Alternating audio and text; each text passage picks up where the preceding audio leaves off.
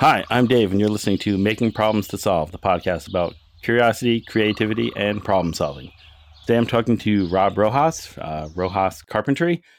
Uh, you can find him restoring old drill presses, repairing old forklifts. He might be making a dovetail table, or he might be making your ice pick and Jimmy of the shop. Uh, how you doing, Rob?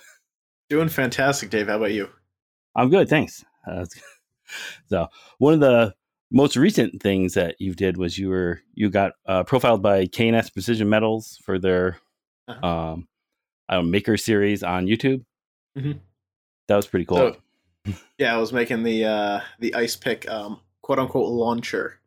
Right. Because you can't say rifle on YouTube. Right. It's just for it's just for delivering them across the sh- workshop, right? So when needs one, you can give it to them quickly. It's it's it's really in a, in a necessary part of the uh, the whole ice pick process. You know, you just it, it's just a lot faster. It saves a lot of time. Right, and you can use it for like strength testing or you know making sure they're oh absolutely sharpened properly. Right, yeah. If you haven't seen the ice pick launcher uh, video uh, on Rob's channel or the uh, the K&S uh, profile, they're they're great. So I'll leave a link in the uh, show description. Check them out. Um, so I would listen to you on the uh, the Brunt um, podcast. I think it's Bucket Talk. Is that that yep, right name? Yep. Okay, I'm not sure why it's about buckets, but um, but you know, and you talked about uh, you, getting started making things, uh, you know, Legos and taking things apart when you were a kid. Yep. Um, and you were working on cars with your dad, right? Mm-hmm. Yeah. So your dad, so he was kind of was he a uh, what did he do? Was he a professional mechanic or was he just do it on the side? Uh, really more on the side. It was uh, more of a hobby thing. Okay. Was, uh, I did. He did some uh, car detailing back in the day, but um, most part was on the side. And then uh, when I was younger, I was always the the young kid bringing over tools and things, whether they were right or wrong, wheeling the tire over something like that. Right. But um, you know, helped out as I grew up, and I learned a heck of a lot uh, standing around watching. Sure. Did you? Uh, when did you start uh, working on the cars yourself? Do you remember? Uh well, on my own, I mean, probably I guess when I started driving. Uh, okay. I had my learner's permit when I was 16 years old. I was able to get my license on my 17th birthday because I took driver's ed in New York State. You can uh, get your license a little early. Yeah. But um, I was definitely uh, you know a mechanic of my own and a mechanic in the high school parking lot. Everyone always asked me after school to fix something, whether it was oh. in the parking lot or driving to their house to install a light bar or replace something somewhere that uh, took a lot longer than expected, as it usually does in cars. Oh, that's interesting. So you had a reputation already in high school for knowing how to put things mm-hmm. together. Very mechanical, yeah. Oh, that's cool. Did did your dad ever take other things apart? Was he like fixing stuff around the house, or was he just sticking? Um, cars? generally more of a mechanic guy. okay. No, I just I'm curious, like what different types of experience people have, or what influences yeah. they had around that. So I I basically, when it comes to anything else uh, from automotive, um, everything else was pure interest and passion learning from YouTube. Any little books I can get my hands on to at least look at the pictures. I haven't actually started reading books until recently, uh, past sure. year or two. So, um, you know, most of it was from videos on YouTube. Right. So, like, I guess looking at the pictures of a book is kind of watching like a Jimmy DiResta video, right? So you're mm-hmm. just watching him do it, but he's not saying he's not telling you all the instructions. So. Exactly. Visual visual learning. You're figuring out yeah. uh, how to do it for yourself, and that's the best way to learn. Sure. And I know you went did uh woodworking in high school. Did you have any kind of shop class or anything before that, like middle school? Uh, middle school we didn't. They used to have it there, and then it was moved to the high school, which was built later on. Um, okay. Far before my time, but um, in a fifth grade, sixth grade. I can't remember what grades were in high school, but uh, sure, yeah, it was. what was it? Freshman. Okay, this freshman year we couldn't do it, and then sophomore, junior, and senior year we were able to take the classes. Um, freshman, junior year, uh, I was able to take Wood Tech one. That was the first class I was able to take, and I loved it. It was amazing. I did all the projects quite uh, quickly, and it was a great time. The next year, I took Wood Tech 1 and Wood Tech 2 because I had a great uh, relationship with the teacher. Um, I believe it also took architecture. Somehow, someone let me do that. Okay. so I was taking three of those a day, and then uh, senior year, I had you know a Wood Tech 2, a Wood Tech 1. I had uh, possibly architecture again. Then I had a study hall because I had finished a lot of my classes. Your requirements, yeah. Yep, and uh, I used that study hall to go up to uh, Mr. Wilson's room. I uh, wood tech teacher at the time. Okay. Yeah, I just talked to someone, and now I can't remember which one of the what who I talked to, but they had the same thing. Like they kept going back to the shop class, Mhm. even though they had Yep. already done it. They were they took, Yep. took it again and again. Uh, Mm-hmm. So that's interesting. Yeah, I um I, I took it upon myself to really uh you know help the other kids in the class to learn because my teacher can only handle so many rascals in the class. Sure. Yeah. I mean, that's Uh, probably what a so- lot of people are. Yeah. Absolutely. So I, I helped out a lot there. Uh, I kept the shop clean, kept everyone in line, and um, I really really fixed up the machinery. He he'd been teaching there for 35 years at that point, and uh, half the machinery just wasn't even being used, but all the uh, the plumbing from the dust collection system was still hooked up. So I went through personally on ladders and whatnot and duct taped everything off. I put shutoffs where we didn't need them anymore, machines that were long gone or broken, and machines that didn't work. Got them back and running again. I climbed into the giant dust collector, banged out all the bags, and you could have sucked a bowling ball up that thing after. Wow. Oh, I cleared off old tables with years and years of projects, and you know we had a we had room again to work. that's a, that's pretty interesting that they just let you you know run around and kind of. Well, I was I was never a, junior shop teacher. I was uh, I was never a kid to make trouble, so uh, I was always Right. trying to make nice and make good. So, uh, people let me run with that. Oh, that's pretty cool. That's always that's a good way to get uh, through things in schools and stuff like that. Is to just you know not be too noticeable. Mhm. You know. Pretty good for grades too. Yep. Yeah, that's great. Uh, did you do any other kind of stuff? Did you guys have any sewing or cooking or any classes like that? Uh, I would have to say middle school. We did more Yeah. cooking thing, Yeah, and I, I did take that class. It was very fun. Okay. A little bit of makery in there. You know, we had art classes, of course, and I took all the art classes I could. Mhm. Um, I was known for drawing when I was younger. Now I stick to more of a uh, you know line and ruler kind of thing, uh, Right. designing furniture and whatnot. Mhm. Um, what else did we have? We had uh, electronics, so we were doing kind of circuitry stuff like that. Um, I was good at the circuitry part uh, when it came to you know ohms and doing Mhm. the mathy part. Eh, that's kind of where I fell off there. Okay. Yeah, I can Yeah. understand that. All right. And did you ever, uh, were you ever into playing an instrument or anything? Okay, so long story. um, I started out playing. Well, everyone I think plays like the recorder. I think. Yep. Yeah. In uh, elementary school, so obviously that, but you know, not much attraction to it. Um, in middle school or the end of, I guess, elementary school, something like that, we had to pick uh, an instrument, or at least my parents maybe. Uh, Okay. I played the viola for a number of years, and Mhm. that was a really, really great time. I made a lot of friends in orchestra played a lot of great stuff. And then I started to get into drums and guitar because that was a little more feasible to play, say, around the campfire. Uh, you're not going to exactly whip out your viola at a campfire and start fiddling away. Right. So, um, you know, guitar and drums came in, and then uh, I kind of slowly dropped off after uh, a couple of years, and I never really learned much because I didn't practice. And now, Sure. kind of see in the corner behind me, uh, those viewers that can't see, I have Yes. a guitar back there, and I'm slowly starting to, you know, play around a little bit more, and I'd like to get back into it. That's cool. Yeah. I mean, I have what? I have three or four guitars in this room, but they're Hmm. like covered in dust. So, but y- yeah, I mean, Pick I, it back I up. just, Pick it back Yeah. up. I always taught myself I have to, yeah, I have to dig them out because they're all behind stuff. And that's the thing is if it's not available to you, you know, to be, I know one person I said that like, yeah, if you keep your guitar like in the case all the time, then you're never going to play it. But if you keep it like out, you know, and it's Yeah. tuned up, it's ready to go. You can just pick it up. I have another guitar. It's an older Japanese made guitar. Pre- pretty nice guitar, good quality. Mm-hmm. Um, but uh, it sat around for so long with the strings tensioned.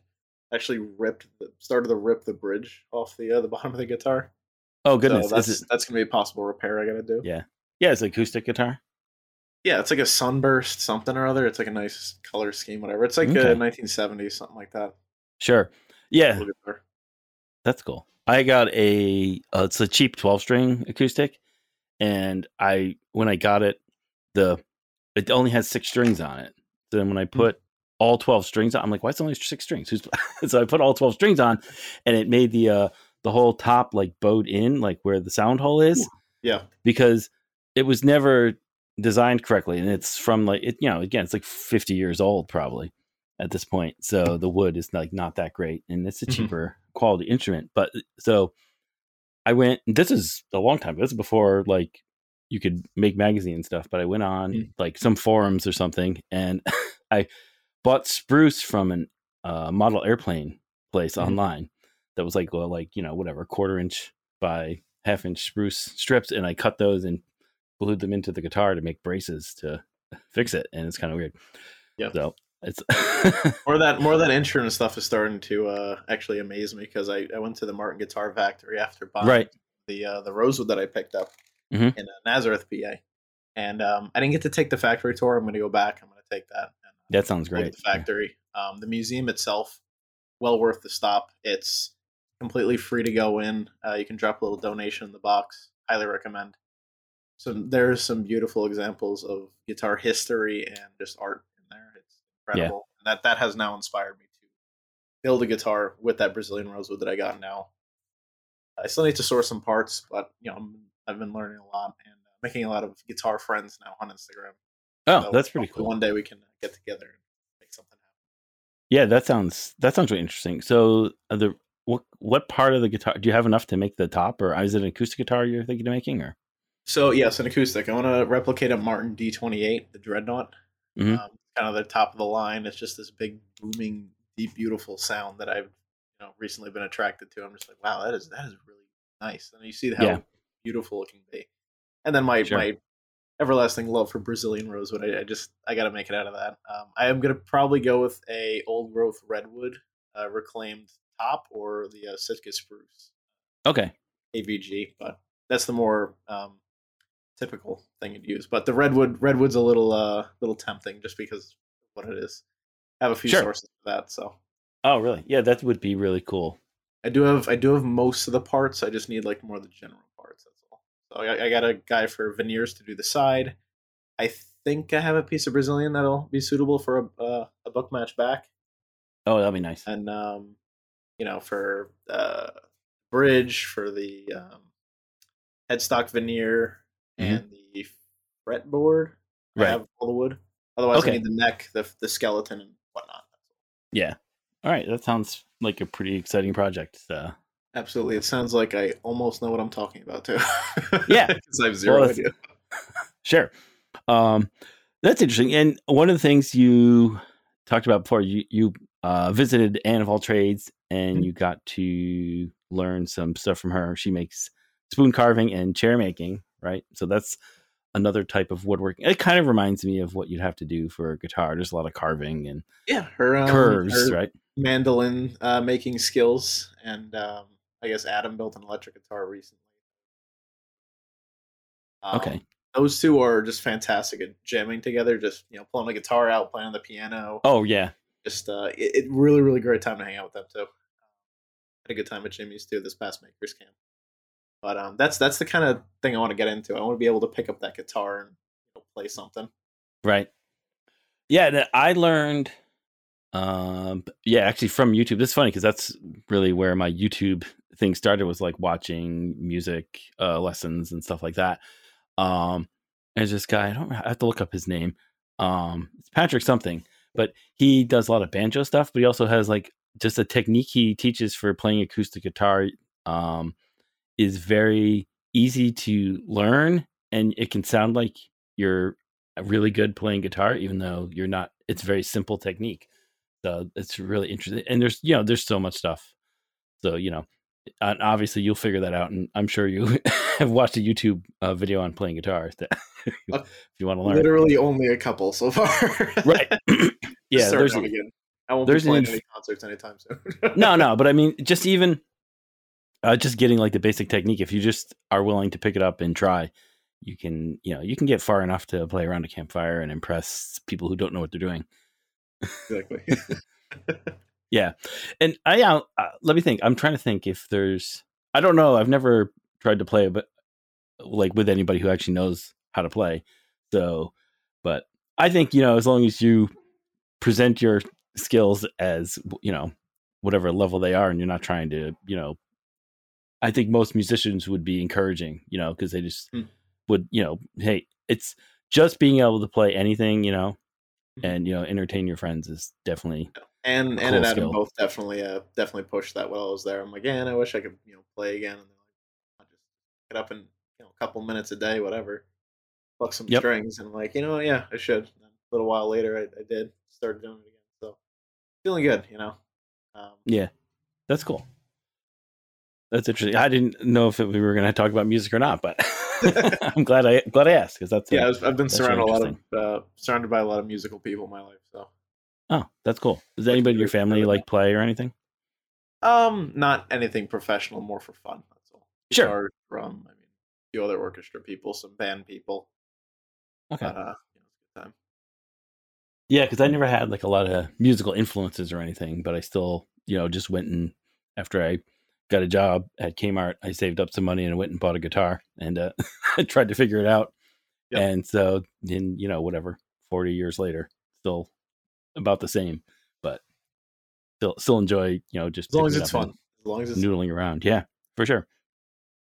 How did you get started restoring the old tools? Did you start doing that before you did the drill press for Jimmy, or was that your first yes attempt? Oh, I was no, no. no. That was my first very large machine attempt. I always did Yeah, yeah. for that, so it, it was quite the jump. Um, so uh, my my buying and selling history is, is quite vast at this point. It's still growing every day. Um, ever since COVID, it's slowed down, and I think people have realized the price of tools. But Mhm. um, actually, where I got started was selling uh, Mustang interiors. We we have a '66 Mustang, so uh, and I obviously got very interested in cars at a young age. So I was going to auto swap meets and stuff like that. Mhm. And uh, I would find this old ratty interior for cheap, and I'd either clean them up, fix them up, or just sell them as is because the price was right.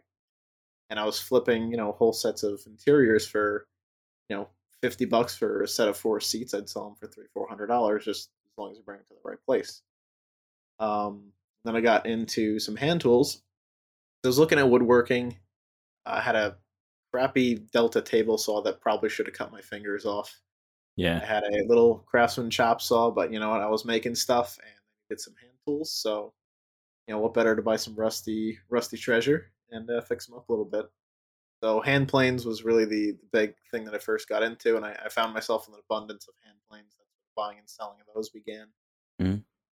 I went from hand planes to anvils to small machinery, then on to more collectible uh, items, as well as uh, now I have a power hammer going to be flipping or possibly keeping if I get some property before then. But um, you know, uh, everything's everything's growing. All the flips are growing. Kind of where the restoration started. Okay. Yeah, I was just curious, like, you know, how how you got started doing that. Hmm. So you, when you know, when you first reached out to Jimmy and you were, you know, asked if you could come, you know, help out or you know visit the shop, you were are obviously already watching different people making stuff on YouTube. Mhm. Were you aware of the like extended community of all the crazy people that you've been able to meet? Um, yeah, honestly, I uh, I was aware of a lot of people beforehand. Uh, Jimmy was obviously one of the first that I Mhm. had found on YouTube, and I was watching him for a very, very long time. I wouldn't say from exactly the beginning, uh, beginning, but definitely somewhere around there. Okay. Um, big fan of his for a very long time. Uh, I always look to his videos to learn expansive amount of skills. You know, my name is Rojas Carpentry, and that is what I want to focus on. That is my true, true passion. But Mhm. being a maker, I mean, we can't stay away from everything else. It's it's too fun to try everything. so Right. Yeah. Um, so being able to watch Jimmy do these things and he's learning while he's making these videos uh, inspired me to go and learn those things as well. And you know, again, buying tools, fixing them up for cheap, and just experimenting, have some fun with it, learn. Uh, just just do it safely. That's all. Um, lost my train of thought. That's okay. Yeah. I mean, I think that's an interesting way to look at it is that you're watching him uh, learning, so that made you inspired you to actually go and learn it yourself. Because I guess that's probably pretty much what I did, even if I didn't know. You know, I just knew that. You know, I you know, if I have some information, I can figure it out, right? And you can, you know, and I understand. You know, if you understand, like you understand what how basic tools work and motors and once you get past that you can figure out the rest you know as long as you know which way the blade's turning you can uh, Exactly. figure You gotta out. have a little intuition when you're uh, figuring this stuff out, but um, you know that helps to keep your fingers. um, yeah, when I when I first did get to Jimmy's, though, I mean, I was just uh, I was in college, I wasn't doing much, and Mhm. I wasn't I wasn't the partying type, so I never really got out that much, and Mhm. uh, I decided to send Jimmy an email. I told him, "Listen, uh, you know, could I could I come hang out? I'm up in Albany. I'm not too far away from you East Durham. Um, I could, you know, clean up around the shop. I could just, you know, hang out a couple times a week, or you know, pick up your dog's shit. That's what I said Right. in the email. they don't have to pay me, and uh, you know, I'll just come on by if, if you let me. And Mhm. uh, he texted me at 7 a.m. on the dot the next morning and said, "Come on by, hang out." That's great. Uh, we, we took a little walk around the shop, talked for a couple hours, and uh, brought me around the building. And they said, "You think you can fix this thing up?" And it was that big Cincinnati drill press. And I said, "I'll give it my best shot," and I certainly did. Wow. Yeah, it came out great, and uh, so that was a great learning experience there, right? And doing Cool. doing a lot of the uh, the heavier restoration was Mhm. uh, certainly a different challenge that I hadn't had before. But um, Right. having this excessive access to powerful tools was a total game changer because you know I was at that time I was using sandpaper. I was using a little six inch you know bench grinder with a wire wheel on it, maybe the Mhm. drill press, and uh, you know that that can only do so much. And you can get a lot done with that, but you know having some some uh, fared grinders or Mhm. giant buffing wheels that can suck your arm in is it's Yeah. a lot of fun. It's a lot. It makes things a lot easier. It's still a lot of work, but it makes it a lot easier. Right. Yeah, because then you're focusing more on you know just the actual work of the restoration and not like fighting with the tools all the time. Yeah, Yep. because I mean, again, like you said, you started in your small shop and you were able to you know make it work. But Yeah, it's you a it's a rule at his shop and it's a rule at my shop Mhm. now. No tool shall enter unless you can basically feed it a two by four with zero resistance. right. Yeah. Bandsaws, sanders, planers, whatever it is, Yeah. that machine should not stop if as hard as you try. so I still have a while to go here for myself, but um, at Jimmy's shop we, we make sure we have everything. Anything with Yeah, I can understand that. I have like an old Craftsman table saw, and that will definitely, if you put a two by four through it, like you know, to try to rip a two by four, the two by four will definitely. Uh, it always they always have tension in them, so it'll it'll bind up the blade and shut that thing right off. You know, um, no problem. So Hmm. I can understand that. Um, yeah, and obviously a tool, as long as you know what you're doing and don't put your hands in the wrong spot. Um, because that's the thing it's like a crappy table saw, your hand will never stop it, right? But Mm. so, but the wood getting caught well is more dangerous than the wood moving through the machine. So Yeah, absolutely. uh, you know, but you still have to be aware, obviously, of the power of those things. It's uh, And that's why we get saw stops now. right, of course, yeah, Definitely Yeah. looking at one of those too, because I'm just nah.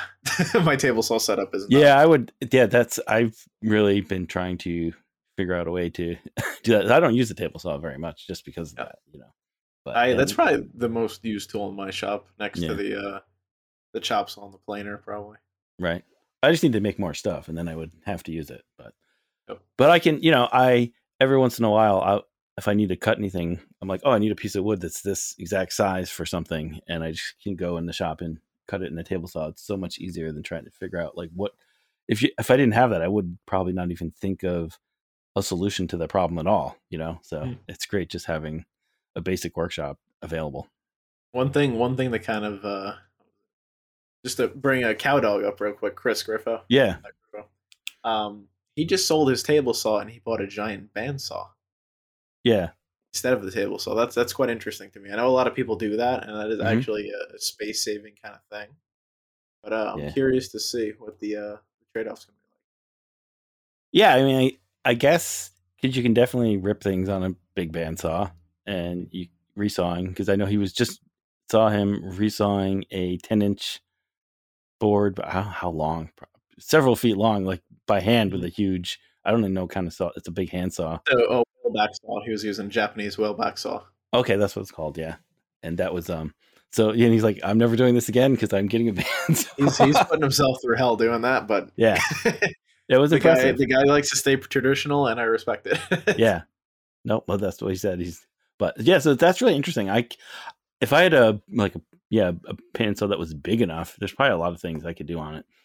You know, Yep. just I just have the 14 inch, so you can't you don't have enough width to really get a lot of work done Yep. on that. So The uh, the power is really I think where where mine struggles at least. Uh, I Yeah. paid far too much for my bandsaw. Um, it's a Delta 14. It's Mhm. got the riser block. It's got the Kreg fence. Had it supposedly it was an upgraded horse and a half motor with a rolling Oh. stand and everything. I got there. It was a two hour drive. It was only a one horse motor. oh, So right off the bat, the guy had lied to me. that sucks. I paid seven hundred dollars for that saw. I Uh, bought it because I needed it for a job, Mhm. and I had already drove two hours. All right, whatever. yeah, So I bought it. That sucked. Uh, but you know what? The bandsaws made me money and doing well. But uh, sure, really needed a more powerful motor on that thing. right. Um, I have ripped ten inches of, uh, or not ripped, excuse me, resawn ten inches of red oak on that thing. wow.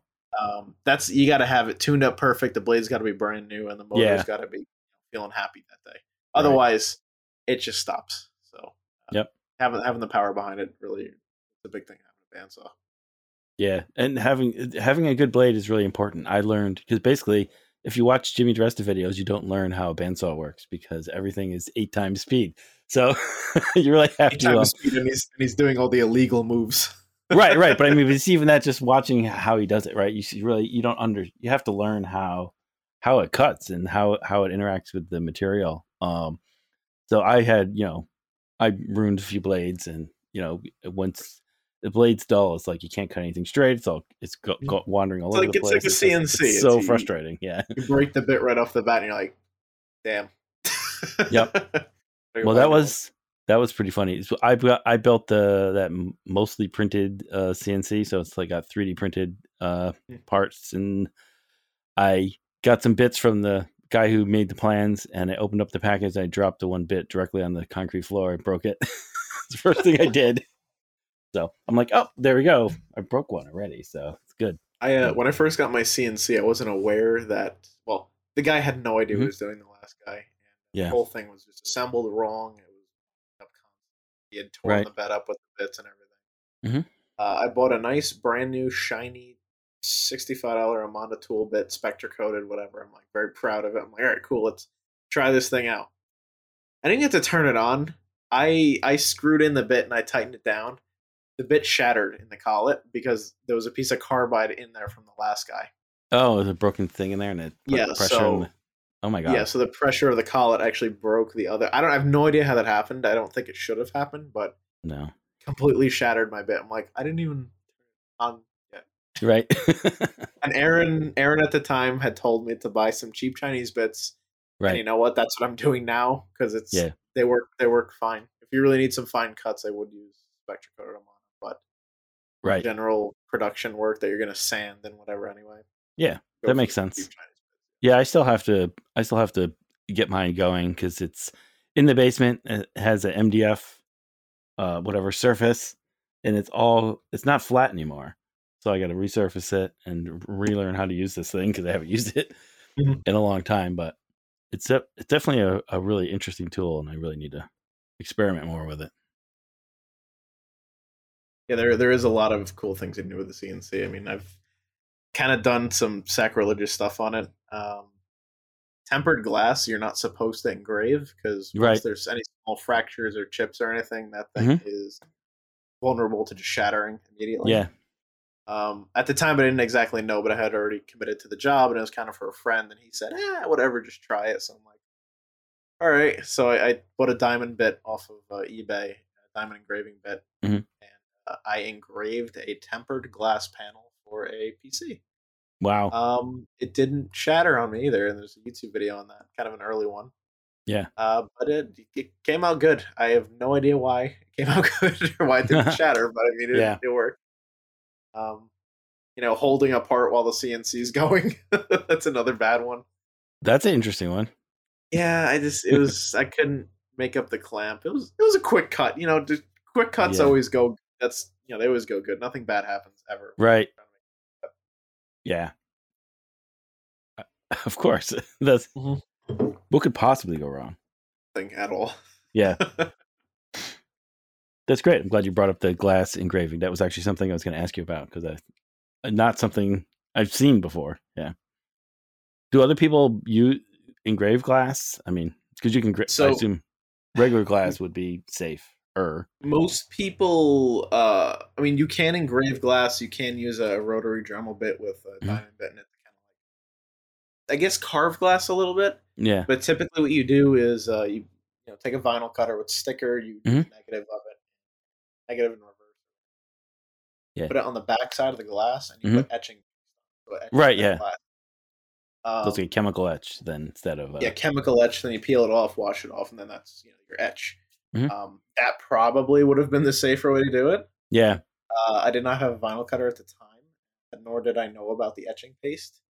Okay. Um, but you know, glass engraving, it, there's very little info on YouTube. The last time I checked, at least, Mhm. that's why I made the video.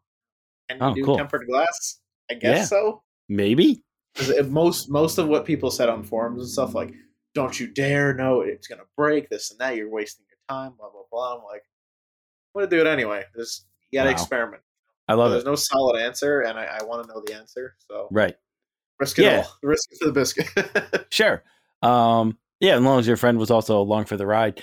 Um, and also the great thing would be if it didn't work, then you would have definitive evidence that this is a bad idea. You could still make the video, and then because if you go on there and there's nobody on has a video of messing it up, Hmm. then hey, you, yeah. So you know, so far it's possible. a so far it's a hundred percent chance it'll work. Yep. Yeah. All the evidence Until points to that. proves that wrong. Yep. and no I one's won't be the one to find that out. yeah, no one's crazy enough to do that. Yeah. That's great. So you you reached out and you brought yourself into like the in-person maker community by going to Jimmy Shop. Did you met anybody else uh from online before that? Um, no, I don't. I don't believe so. Actually, um, I was still very early on Mhm. Instagram. Honestly, I, I I always like kind of just kept the whole woodworking thing quiet. Like I wanted to start a business and whatever because everyone's going off getting their jobs after college or stuff like that. And I started Sure. my my thing in high school, and I did go to college, but Mhm. um, I just felt like you know stuff I was passionate about. I just kind of kept quiet. I didn't really tell people about because like you do, what? And I still get the same question today, but I'm proud about it. You know. Yeah. So I started Instagram a little later than I think I should have. Mhm. Um, you know, it's it's it's going well. I uh I do enjoy it. I do enjoy the community. We're sitting here talking to each other and Of course. each other quite often. live thrown up there. yeah. And uh, you know, if you're not on Instagram or you know thinking about it, just just do it. You know, a lot of people I talk to, uh, even with just normal businesses, everyday businesses, they just think it's not worth posting, or they just don't feel like it, or they don't think it's going to help. And in reality, it does help. It's working. Instagram is where I've gotten a lot of jobs, uh, in addition to word of mouth, of course, around Right. but it's it shows to be a very powerful tool, as we see from Jimmy and Anne and a million other people we can name. Yeah, and just uh just all the like people who don't necessarily have a million followers or whatever. um yeah, you still can get, you know, a huge amount of, of value and just like friendship and stuff out of it for sure. Yeah. But Instagram is you know, just another way to communicate like with your potential customers, right? So I mean, if you if you have a business and you have people in your local area who are interested, that's fine, you know, get out, reach out to those people. Like it's, it's like having a portfolio too, and it's very Right. easy and accessible for everybody. Yeah. keep up to date. They can really look back and see exactly you know what your skill level is, things like that. Yeah, yeah i mean that's how i got all my jobs as a computer programmer was and not instagram but um, just being active in what that online community and you know just again showing people what i could do and then that was led to you know work so you definitely aren't gonna meet anybody on instagram if you don't post So- Exactly. Yeah. The uh, the biggest thing uh, from Instagram actually just just came to me. Um, YouTube it, it can be incredibly hard to talk to people. Of course, Mhm. millions of followers or hundreds of thousands, whatever. Even if even tens of thousands. Um, I know everybody at least tries to answer some comments or all comments, but Yeah. you can't get to everybody, and you don't you don't always reach the person you're trying to talk to. Mhm. Instagram, I believe, really brings it down to earth and uh, you know, kind of represents our community pretty well. That's I think where everyone comes from for the most part. Um, everyone's there to talk. We we want to be a community. We want to hang out.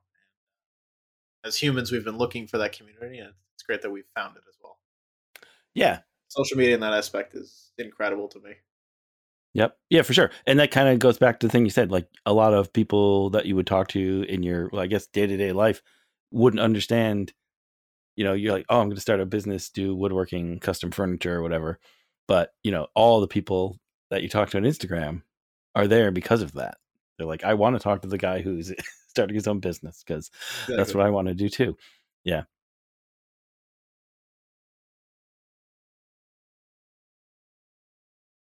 So one of the big things uh, that is part of the Maker. So have you been to any Maker events? Did you go to any besides Maker Camp, of course?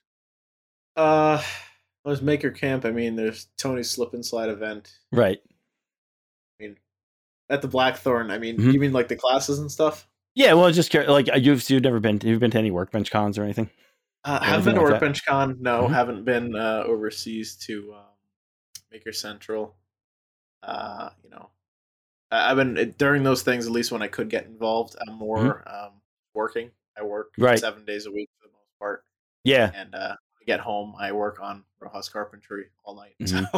So constantly All right. working. Not really going to events, but I, I got to go to the Blackthorne. Um, Yeah, of course. a requirement at this point. Yeah. I mean, you're um, definitely uh, part of the main uh, crew. You know. Yeah, I went to the. Uh, I did go to the Cordura uh, event in New York City with Jimmy one time. That was fun. Um, we recently went to the woodworking show, right? Uh, Yeah. In, was that Springfield? In Mass? Springfield, Massachusetts. Yeah. Yep, yep. At the Big E, as a Viz says. I know a guy. Yeah. Yep. Yeah. I mean, that's the one of the giant buildings there. That used to be probably again, it probably was one of the biggest places that has like a basically it's a giant fairground uh, with a million buildings. Um, Yep. yep. I don't know that it's actually that big anymore compared to some other places, but um, it's been there for a long time. But yeah, that's a great uh, place, and I've been trying to encourage people to find the other woodworking shows in uh, what there's uh, New Jersey, Indianapolis, uh, They Ohio. have they have one down in Jersey, right? The same show. Yep. Yeah. Yep. That's Yeah. in a couple weeks. It's going to be in Edison, New Jersey. So I'm I not sure how far that is from you. Yeah. I think That's- some of not terribly far. yeah, there's yeah, and you might poke around on the internet because there's a lot of New Jersey folks who uh who might show up to that. So, Mhm. And I think it's yeah, definitely because we've been doing that now for five or six years uh in Springfield. So it's Yeah. fun. Yeah, it's uh, uh, about an hour for me. About an Yeah. hour south. Okay. So closer than Springfield. Oh God, yeah. Springfield was two and a half hours, I think. Yeah. Two forty five, something like that. yeah, you guys are a little bit out of the way. So, so you have been to all the maker camps just by osmosis. I mean, you just you can't avoid it, I guess. If you So the Or- the very first one Mhm. I was supposed to go to, I didn't wind up making it. Um, oh, you had some other obligations or I did, yes. Um, yeah, I didn't didn't make it. I did buy a ticket, and uh, I had to get a refund that year. But there every every year since, even the uh, the COVID year we all had off. the unofficial uh, one. we had Yeah, a little the unofficial makers. Yeah. yeah. We uh, I was at that little powwow too. That was, that was a good time. Yep. Yeah. Um, yeah, yeah. I like basically rearrange my whole life and I take like after maker camp, uh, you know, I book my room for the next time and then I take off work. Um, I a year heard I heard that all the rooms at the Blackthorne sold out. In Yeah, in like three days. Yeah. Camp. Three days. Yep. That is insane. Yeah, there's only I think 80 rooms. You know, it's not Mhm. like a huge amount of on-site. You know, I mean, you know, compared to the number of people who want to go. Did you So- did you hear the, the final tally for the, the year we had? Um, I thought it was 700. I don't know if you heard anything different. It was like 650, 700. Okay, yeah. That is oh my god. Last because last year we had what 450, 500? Yeah, I think so. So it's gone up a couple hundred every the year, year. before Yeah. and Yeah. that's ugh, this is awesome. Yep. yeah, yeah, it's amazing to see how it's growing, and that there's so I met a lot of new people, um, especially because I was doing a demonstration. So Yeah. I met a lot of people who wanted to do that, and a lot of people with kids came over to that. Um. I think because it seemed accessible to do the block printing, and you know, so I met a bunch of new people. It's cool. Yeah. Um, no, I, I really wish I could have stopped by. Yeah, of course. As- Uh, as you Everyone know, said it that. yeah, yeah. I was uh every five steps I had someone new to talk to. I mean, it was fantastic, amazing. Yep. Um, next year I'm going to try to hit hard. I'm trying to do some stuff. Sure. That actually leads me Such to a, qu- a question. Um, because the whole theme uh, that Jimmy made up, the first one was uh, like share what you know. If you were gonna share what you know, do you think there's anything that would be that you'd focus on? Uh, as in uh at the the maker camp. Sure, at a maker camp or whatever. So that's Um, you know what? I I still look at myself as as more of a student than anything. I probably always will. Um, Sure. If someone wants to learn something from me, I I love teaching people if I can. Mhm. But I, I think I'm still still listening and learning for a little longer. Uh, haven't really narrowed down exactly what I'm great at yet. I suppose. sure. um, you know, carpentry. Carpentry's coming along. Learn a lot from Jimmy. Mhm. Yeah. Have some teachers around me here back at home. That's cool. you know, making my way and uh, you know, starting into the whole dovetail thing. My my uh, tool cabinet's coming along great. Yeah, that's Um, cool.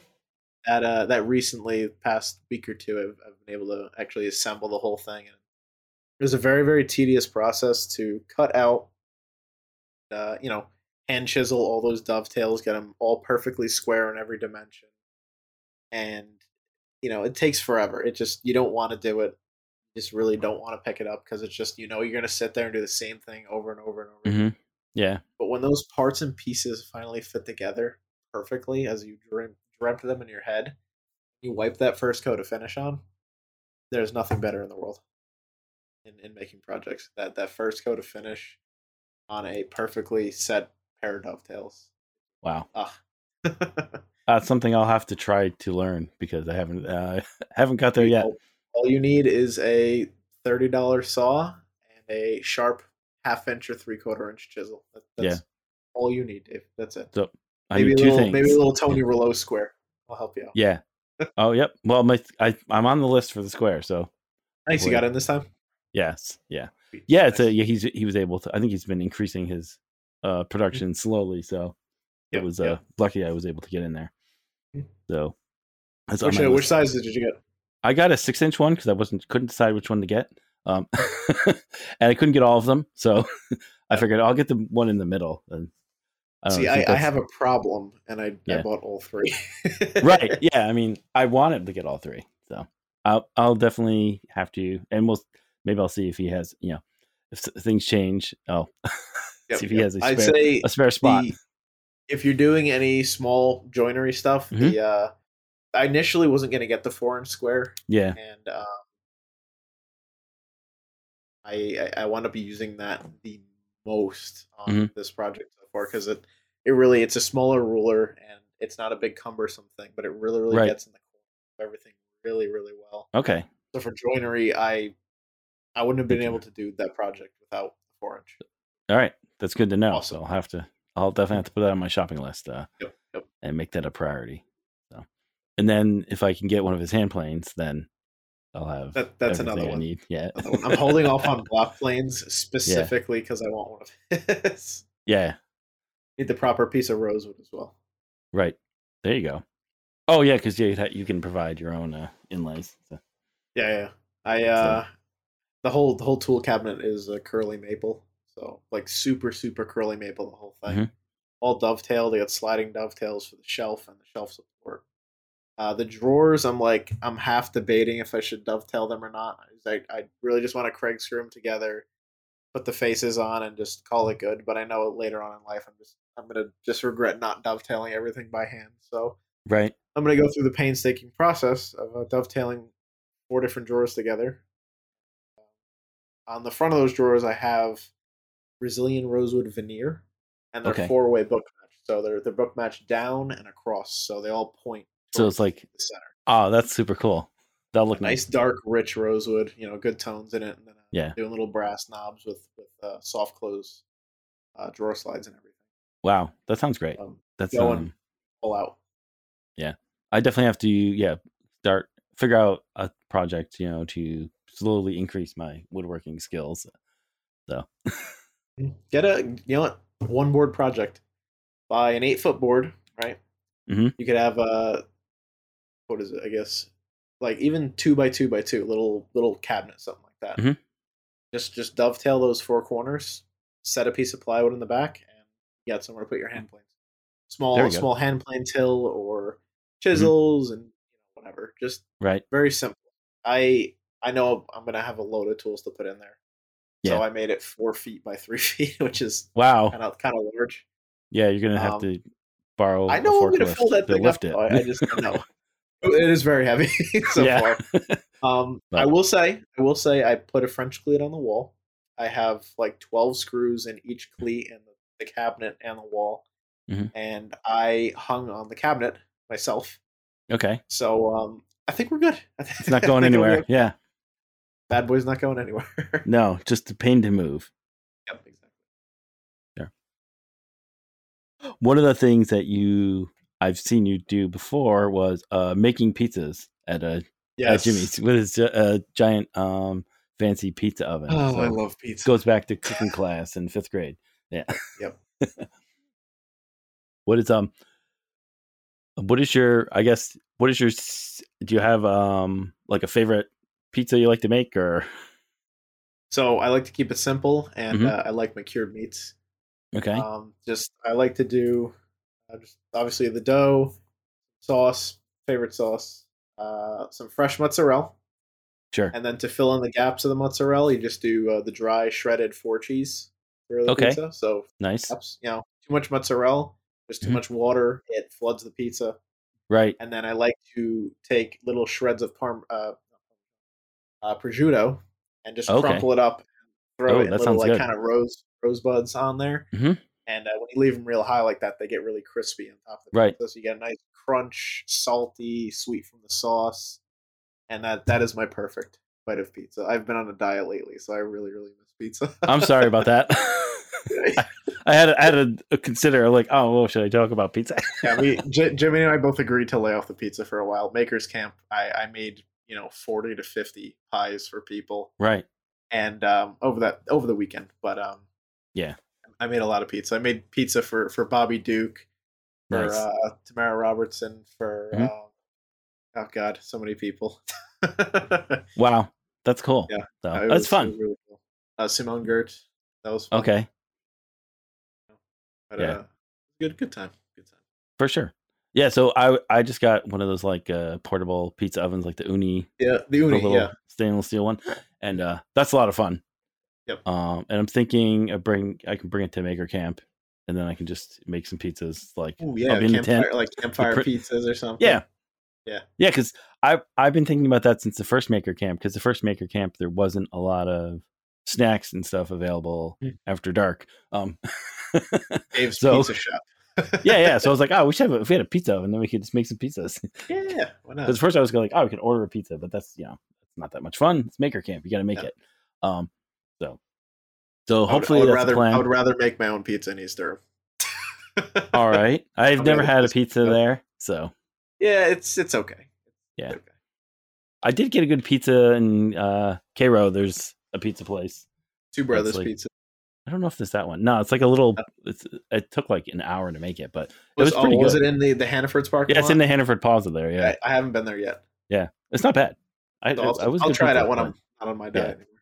Right, right, right. Yeah, I guess. Yeah, see if they have a. Yeah, Yeah. get, get, I need all all vegetables, no crust. Yeah, I I really would like to build my own pizza oven, like a uh, I guess a brick a and stone. Yeah, brick, brick. and mortar. I guess. Yeah.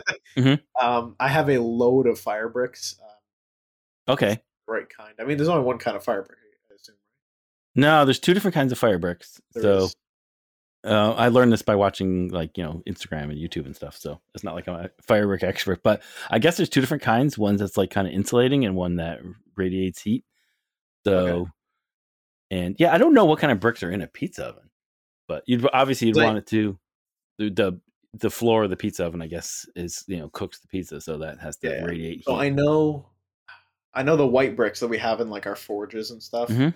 Um, uh, I have a load of those. Yeah. I know, and I've seen a lot of uh, you know, pizza ovens. There's this like similar brick, but it's a little like yellow. It's probably like a harder brick, Maybe it's a harder version. Yeah. something like that. But I, I, I did a lot of construction uh, through high school and a little into community college because I was still living at home. Mhm. I five years with a demolition, construction, framing, trim, cabinet, carpentry, stuff like that.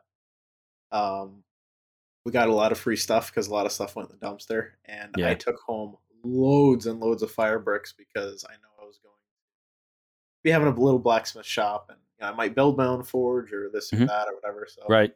I do have a, a, a generous amount of fire bricks, which are quite expensive if you want to buy a lot of them. So Yeah. if they're the right kind, I'll build myself a Right. pizza oven at. Yeah, check that out. Yeah, because I know some of them are kind of like soft, right? So yeah, you can actually you can cut it with a handsaw without dulling the handsaw. Yeah, so I don't know if you'd want to put a pizza on that because if you ch- if you're Yeah. sliding stuff around, if there's pizzas that are coming off, soft, yeah. uh, make it a little crunchy for your pizza. You know what? Jimmy's yeah, Jimmy's pizza oven. That I think about it, the electric one from uh first Mhm. Yeah. Um, it does have those slightly yellowish tinged stones. Okay.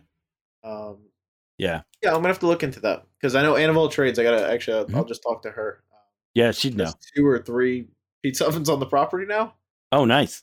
Yeah, so uh, makes good pizza too. Right.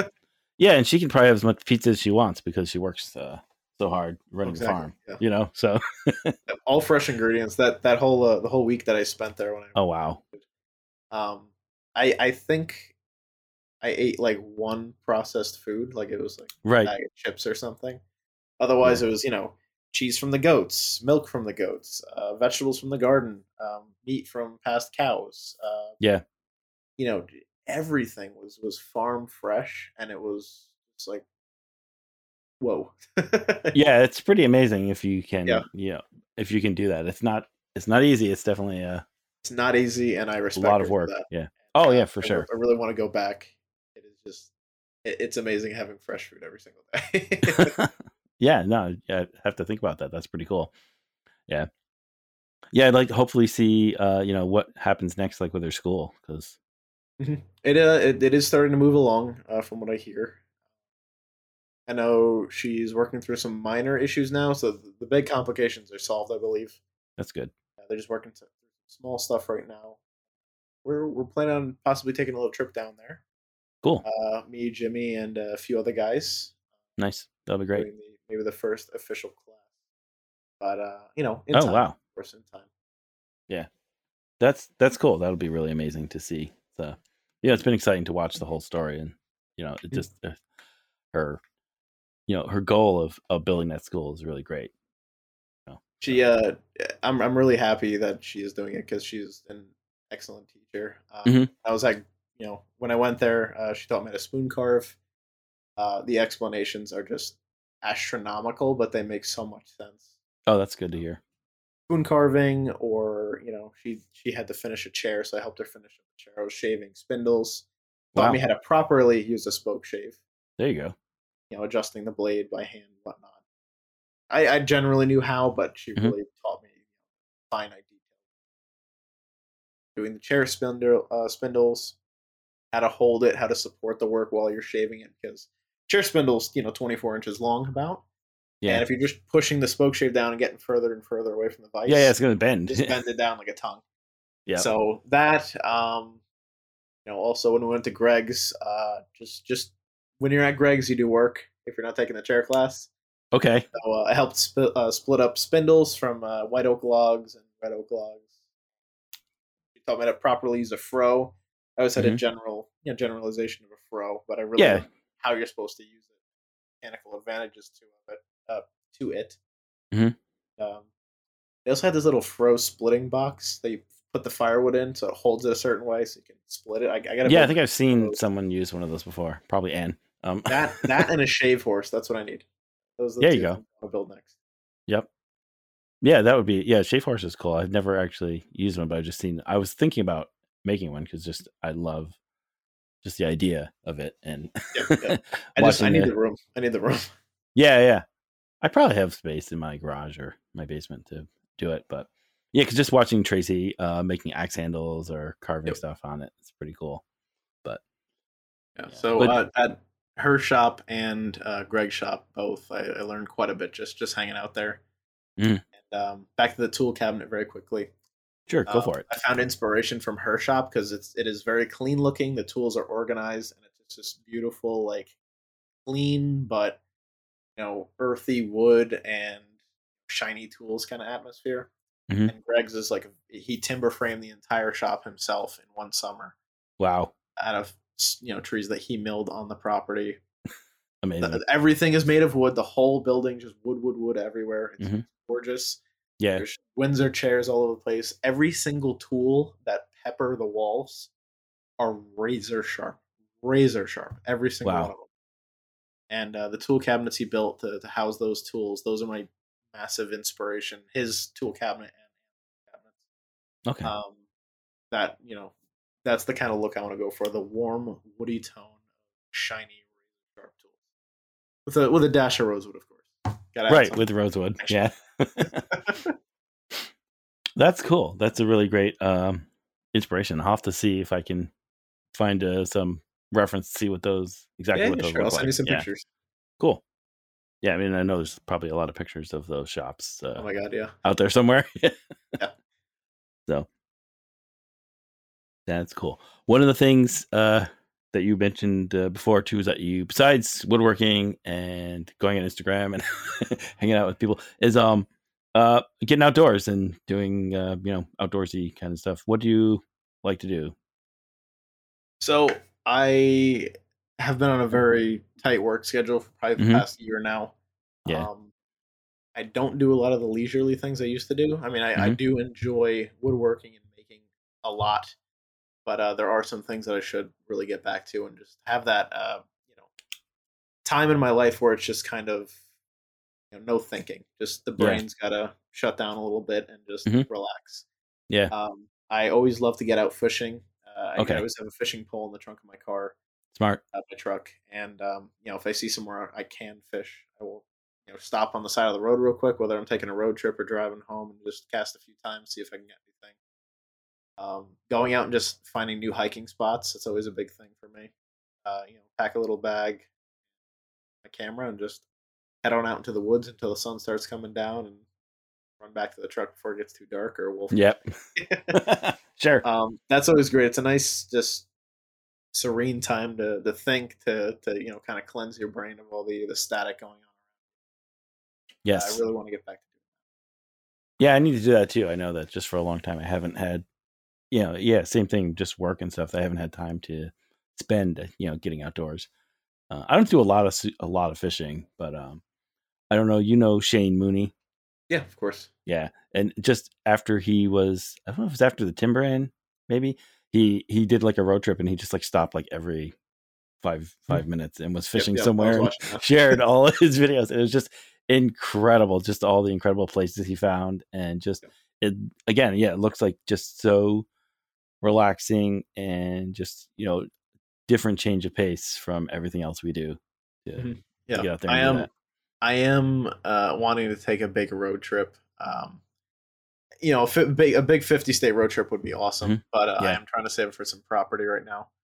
So I do have to look at you know future investing a little more importantly, but Mhm. uh, doesn't mean I can't take small road trips. Yeah, Um, I really want to hit like the Northeast. You know, I can visit a bunch of makers, a bunch of historical of course. locations. I love Mhm. history and museums, Yeah. and uh, really landmarks, mountains, you know, right. waterways, stuff like that. Uh, Sure. I want to do the Northeast. I want to head down south, in Tennessee, and loop through Georgia, Florida, come back up the coast again. then at some point, I'll make some trips to head out, you know, out west somewhere, Southern California, stuff like that, and then maybe another trip or maybe the same trip. I don't know, up towards uh, Washington State and maybe even Alaska Mhm. as well, since I'm out there. That's cool. Yeah. I mean, I when I was I was in Puerto Rico and I was at the was it in the rainforest and they had the whatever the visitor center they have this pass national parks passport. So, um, no, actually, I didn't get it there. I got it at the other place, the fort. I can't remember what it's called, which is this big fort in uh, San Juan. And I got the passport there. So now I want to go to all the national parks and I got a ways to go. but uh, Yep. it's just it definitely uh, you know, an inspiring thing Yeah. to do. Nature, Nature- nature. is one of the greatest artists, actually, probably the greatest artist. Sure. I like that. mountains, animals, the sky. I always I always try to keep the uh I always try to keep like a positive vibe going on about me. Um Cool. And I always got to remind myself that you know hearing a bird chirping in the morning is enough to make you smile. So Yeah, gotta for it. sure. I totally agree. So I try to I try to look at everything that way, but definitely getting out there and uh, seeing what nature has to offer. That is uh, one of the most relaxing. If anybody wants to check out what you're working on, uh, where can they find you? Rojas Carpentry on pretty much every single platform. No space. It's good to know. We'll put a link in the show, of course. If you want to check out uh, more of this show, you can go to uh, Making Problems to Solve on Instagram. You can just uh, search on your podcast player for that. Uh, if you want, you can leave a review or share it with a friend. You can also support the show on Patreon at patreon.com slash making problems to solve. I want to thank my top uh, patrons, uh, Matt from uh, Artigiano Serio and uh, Ed Johns. They're great guys, and I really appreciate the support. All right. Uh, I think that's it. Uh, thanks a lot for talking to me today. Thanks for having me on, Dave. It was fun. Thanks. See you later.